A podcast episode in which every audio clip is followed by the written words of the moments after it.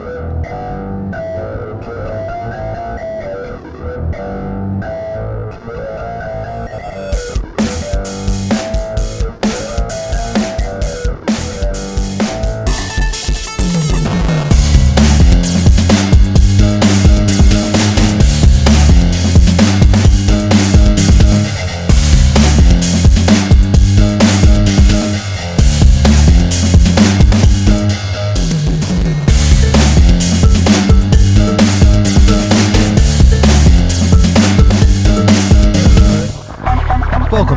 Unexplored Territory podcast. This week we have a very special episode focusing on tech in Formula One and the VMware and McLaren partnership. We talk to Joe Baguley, CTO EMEA of VMware, and Edward Green, Head of Commercial Technology at McLaren Racing. Hey Joe, thanks for taking the time out of your busy schedule here at VMware Explore Europe. How's your week been? It's been fantastic. I think it's great for all 9,000 people to be back together again after we've all been locked away in Zoom rooms to now finally come out of our rooms, come together and realize we're all working towards the same goal. It's been the buzz has been fantastic. I've really enjoyed Explore. Great. Yeah, I love to see all those people lined up again uh, towards those technical sessions and hearing all the applause after these sessions, enjoying thoroughly the, the, the great content presented by many people. So, completely off topic, I know that you're a great fan of racing. Can you tell me a little bit more about your affinity of car racing or any type of racing on wheels? Wow, it goes back a long way. I think very briefly, I started out karting as a, as a boy at school and built my own kart and raced with my school. I then went on to race at university. I got into rallying at university. I then ended up with a full international rally license by the age of 25. I was one of the, um, also co drove as well as driving. Uh, I was a British under 25. I think I came third or something one year and got into track driving and lots of other different bits and pieces. And then I happened to work uh, and was involved with Jordan through some of the work that I did in the in the 90s and worked on some of the trackside equipment there and spent a lot of time in F1. And then in recent years, I sort of picked that back up again as my children have grown older and I've got more money again. I think it's better to go better. And I've been taking various cars on tracks and I've helped form a race team recently uh, called Matabubu Racing. So this weekend, the Remembrance Weekend over the 12th, 13th of November, I'm actually taking part in the Race of Remembrance, driving a BMW 116 trophy with some other friends uh, for a charity that I lead, which is a veterans charity called Mission Motorsport. So we're doing a 12 hour endurance. So yeah, my, and I hold a, a British racing license too. So yes, I am big into racing, big into driving, and um, it's, it's uh, you know, it's been a part of my life since I first sat behind a wheel before I was allowed a car license. That is amazing to hear. So the reason why I'm asking this is because we've seen Edward Green, the technology director of McLaren, on stage in the keynote talking about how they're using VMware technology with their racing team and on the paddock. And so I was wondering, how did that deal came through? How did VMware technology end up at McLaren? Can you talk a little bit more about that? Yeah, so VMware's technology is used by pretty much every F1 team already. You know, but we were talking with McLaren, and McLaren is probably the most forward-looking in terms of both technology, but also sustainability as well. You know, they're not just racing across F1; they're racing across Extreme E, they're racing across Formula E now with the acquisition of the latest team, and of course they're in IndyCar. And for us, their ethos uh, in terms of you know their their culture really fitted with what we were doing. So when they approached us and said we'd like to use your technology in a much more involved way and come into a much more technical partnership than just buying it from you, that's where we hit the partnership that we now have. And Ed really described it best, and we've become good friends through this because we sort of walked through the door and he said, "I said, oh, finally VMware's turned up. You're the glue that I was looking for." And it's really that we sort of we're bringing it together for them from an end user perspective. We're solving SD WAN problems. We're going to be doing you know traditional stuff with VCF and we're now just now after sort of the first year together and exploring what we're doing we're now going to be building out you know a much stronger story next year with what we're doing there and actually ed's now looked at what we do with our office of the cto and gone that's really cool what you do with octo at vmware i've never seen any other vendor do that. Can we form some kind of octo advisory board with with you in? And so that's what ed and i are talking about now. So it's not just about technology. It's not just about you know giving them money to put a name on a card. This very much is about a proper partnership about how we do things and how we execute. So yeah, it's it's it's you, you, see the stuff and you see oh you know VMware's obviously just given them millions of dollars to put their name on it. It's it's totally not that. It's a proper, real, deep partnership in technology and people and process, and it's very exciting for those of us that are involved.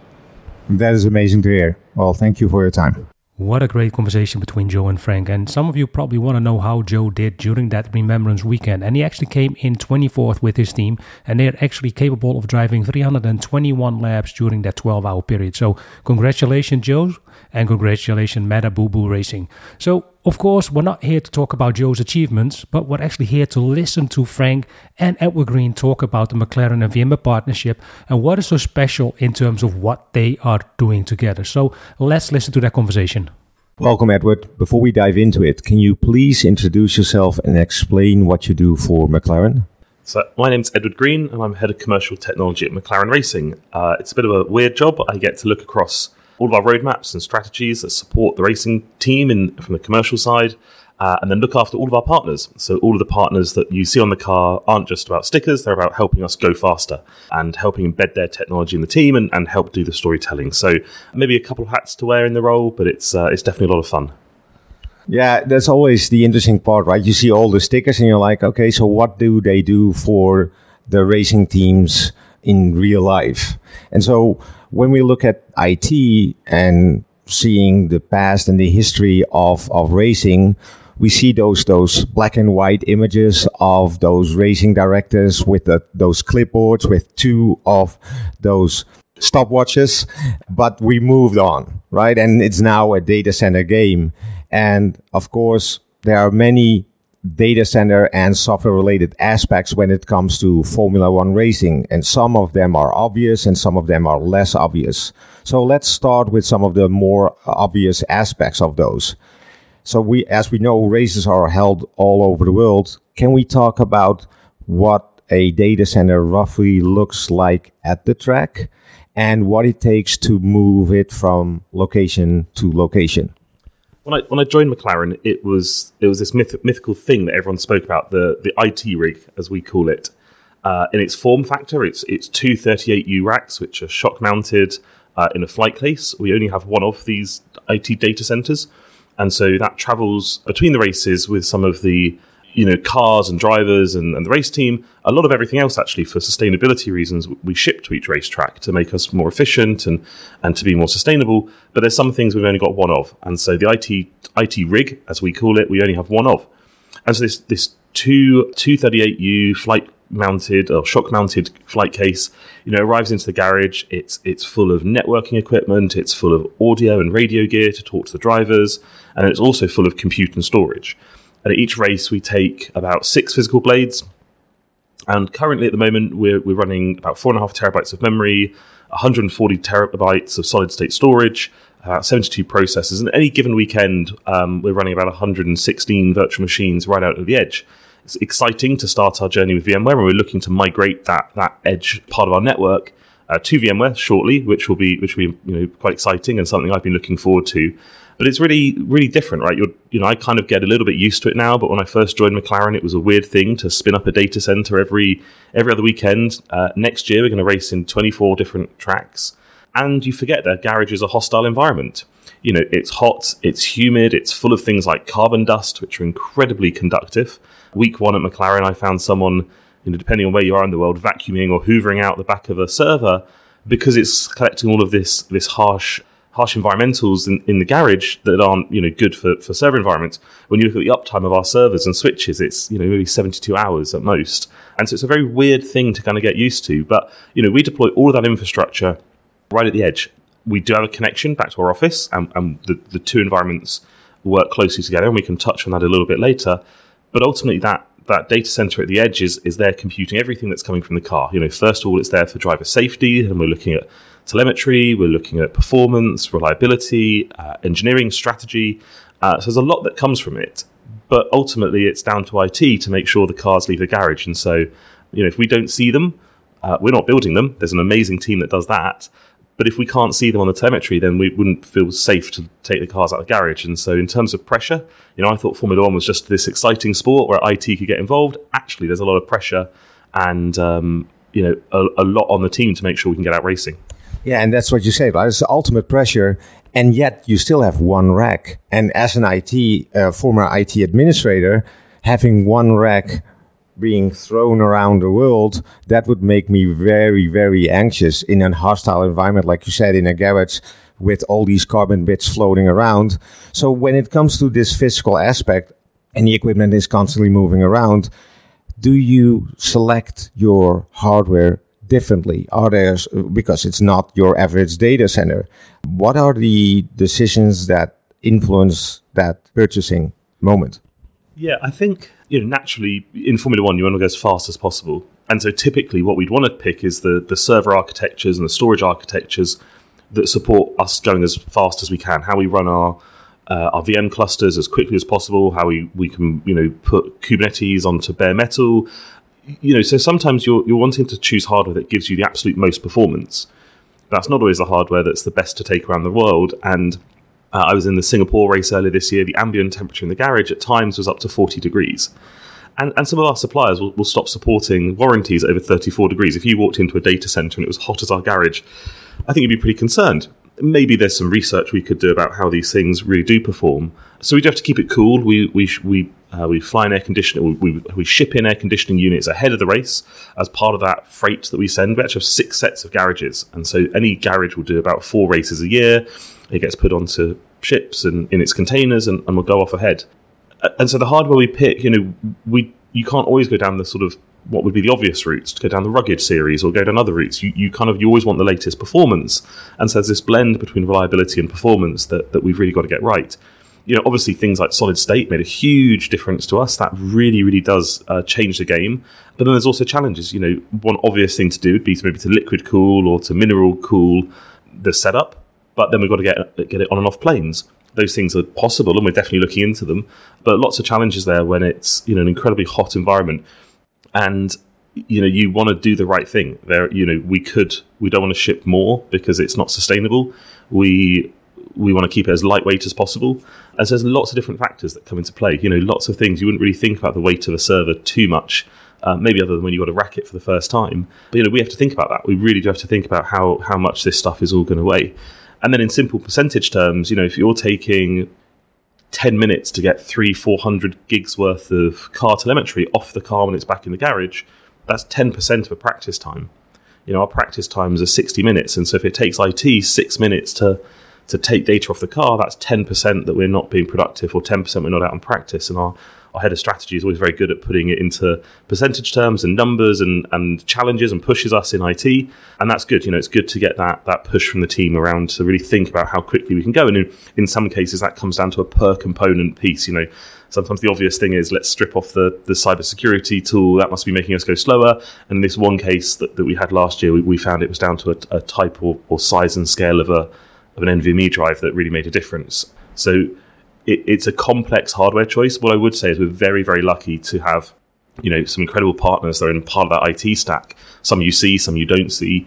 Uh, you know, some have the hardware in there, some have software components running. Um, but we're lucky we get to work with the best, and all of our partners, VMware included, want us to go as quickly as possible.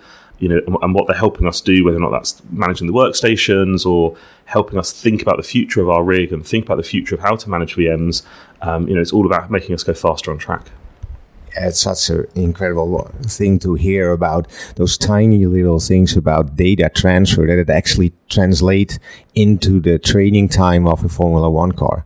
And so, talking about that data, we're, you're not analyzing it on the track itself, but you're also sending it back to the factory. So, how is that for for simulations, of course?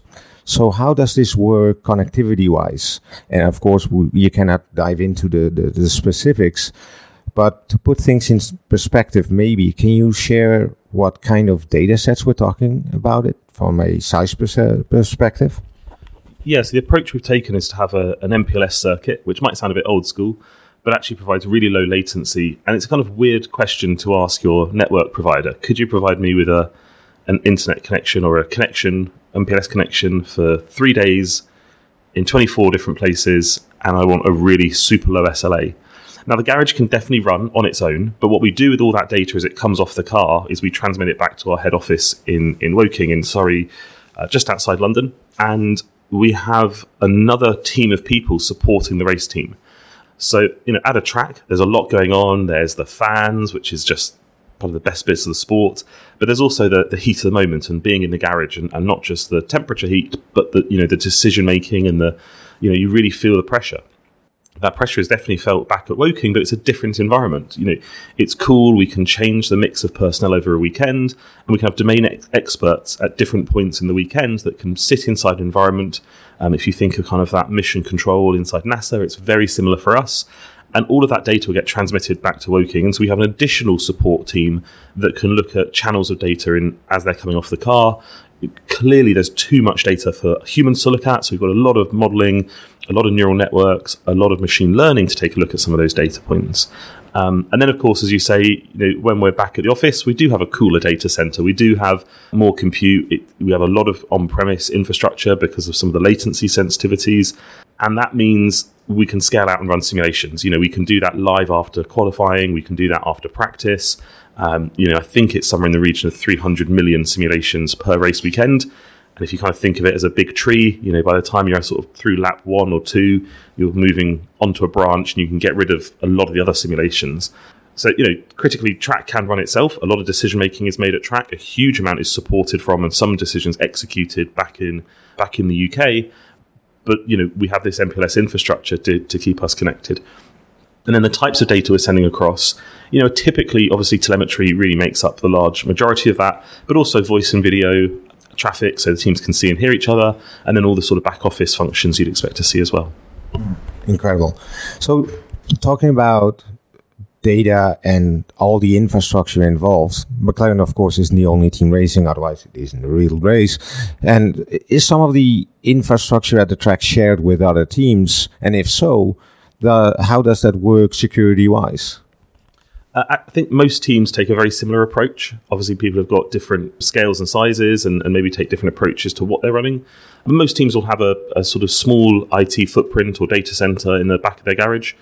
You know, some of that data is shared with the sports governing body, and some of your data gets shared with your engine provider uh, or your powertrain provider, I should say. But you know, we don't we don't share a lot of common services. There are services delivered to us by the FIA, and there are services that the teams can consume from from Formula One management themselves. Um, typically, that's a lot of the, the, TV feeds, a lot of the onboard footage. That's really important for for helping improve uh, and understand sort of driving on the track.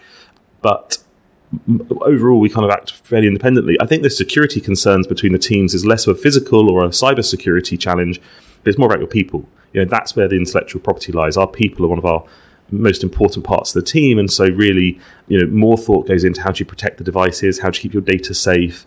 Uh, less less concerned about teams trying to get each other's data. There's kind of a bit of a code of respect down the grid, if you like. Nothing formal, just that's how it works. I'd say probably the, the bigger concern is when people move between teams. You know, there's a huge amount of intellectual property. Just people are at the top of their game. Uh, you know, in terms of aerodynamics and engineering. Uh, and so, you know, probably the subsequent result is quite long gardening periods. And, uh, you know, particularly at the moment where there's so much change in aerodynamics, you really want to make sure you're looking after that. And so for us, the, the biggest thing is making sure we can um, safely audit and make sure we've got controls over people's machines. And that's why the sort of workspace anywhere thing has been pretty critical for us. Awesome. So you talked about fans, and at the keynote, you briefly spoke about the experience for people who have access to the hospitality pavilion. Now, for people who are not familiar with what happens inside the paddock, maybe you can explain to the listeners first what a hospitality pavilion actually is and what are the services you provide inside that hospitality pavilion. Yes, so as part of the Formula One weekend, there's a hospitality program called Paddock Club. It exists up above the garages uh, and and so you can sort of stand out. You can see the start finish line, look down on the on the team in the in the garage as they're prepping, watch the pit stops. And it's an amazing experience to to come and bring our guests to, and uh, it's a pretty pretty interesting space. We've also got the paddock downstairs, where uh, that's for team members and invited guests, uh, and, and you know, that's also a real chance to get into the heart of the garage, and, and we can take people down into the garage before the race. So you see this environment that's rich and full of data, and you can see everyone crunching and analyzing, and you can see people making decisions in the garage with all of this information. And Then you go back upstairs and you kind of miss that. And so we really wanted to find a way that we could connect the two spaces. And so uh, by using Workspace Anywhere and rolling it across some tablets, we could surface up applications we've been developing in Chrome and other uh, other tools and, and allow guests to start to safely uh, see some of our data because so many of our partners are in this technical space when, when guests do, do join us at, a, at an event you know, we really want to make sure they can they can see what they're they're delivering and how that that's helping us. And so we wanted to do that. Naturally, there's a lot of security concerns if you're if you're sharing any of that data. So we, we've built some tools and applications that are very stripped back, very lightweight to give you a, a, a good insight. Maybe not all of our secrets, but making sure we can do that in a secure way was really important to us. Um, so I really wanted to bring that sort of data experience, that data, that data insight back up to people watching upstairs. Many people watch at home with multiple screens, and so when you join us in an event, you get to see and smell and hear it, but maybe you're missing that multiple screen experience. And so we can probably do something a little bit different um, when people join us. So now the show is called the Unexplored Territory podcast. And someone who's always working with the newest technology, you know that technology wise, there's a lot of unexplored territory. Now, which emerging technology do you feel would be interesting for our listeners to explore in the upcoming years? So it's a great question. I think there's a lot of people doing some interesting stuff under the banner of AI, but truly, I think more people are just advancing machine learning. And so I think maybe you know, when we really do get to grips with AI and some of that, you know, the true application of it, I think that'll be pretty exciting. I think a lot of people do today probably more machine learning type stuff. Quantum, you've got to mention it. That's really, really exciting. Um, and the reason I'm interested in quantum, a, it's a bit of a concern from a cybersecurity perspective. So that's something we're starting to look and talk about, which I think more people should be talking about right now. But I'm also interested how that could help solve some of the really complex aerodynamic challenges and maybe how it help us solve or help um, be creative for part design in the future. I'm not sure our budgets will stretch quite as far as to start our own quantum cluster, but certainly a really interesting area. At, at the track, I think you know playing catch up on 5G, and 5G isn't just about giving people fast access to the internet. I think it's about giving them low latency access to local services. And so I've sat in the grandstands at races before, and you you know you might have that second screen experience. You you know you may well be watching if you you know if, if you're at a certain circuit, you might get good 5G. Often because there's so many fans around, you don't get any 5G and, or, or any cellular service because it's so dense.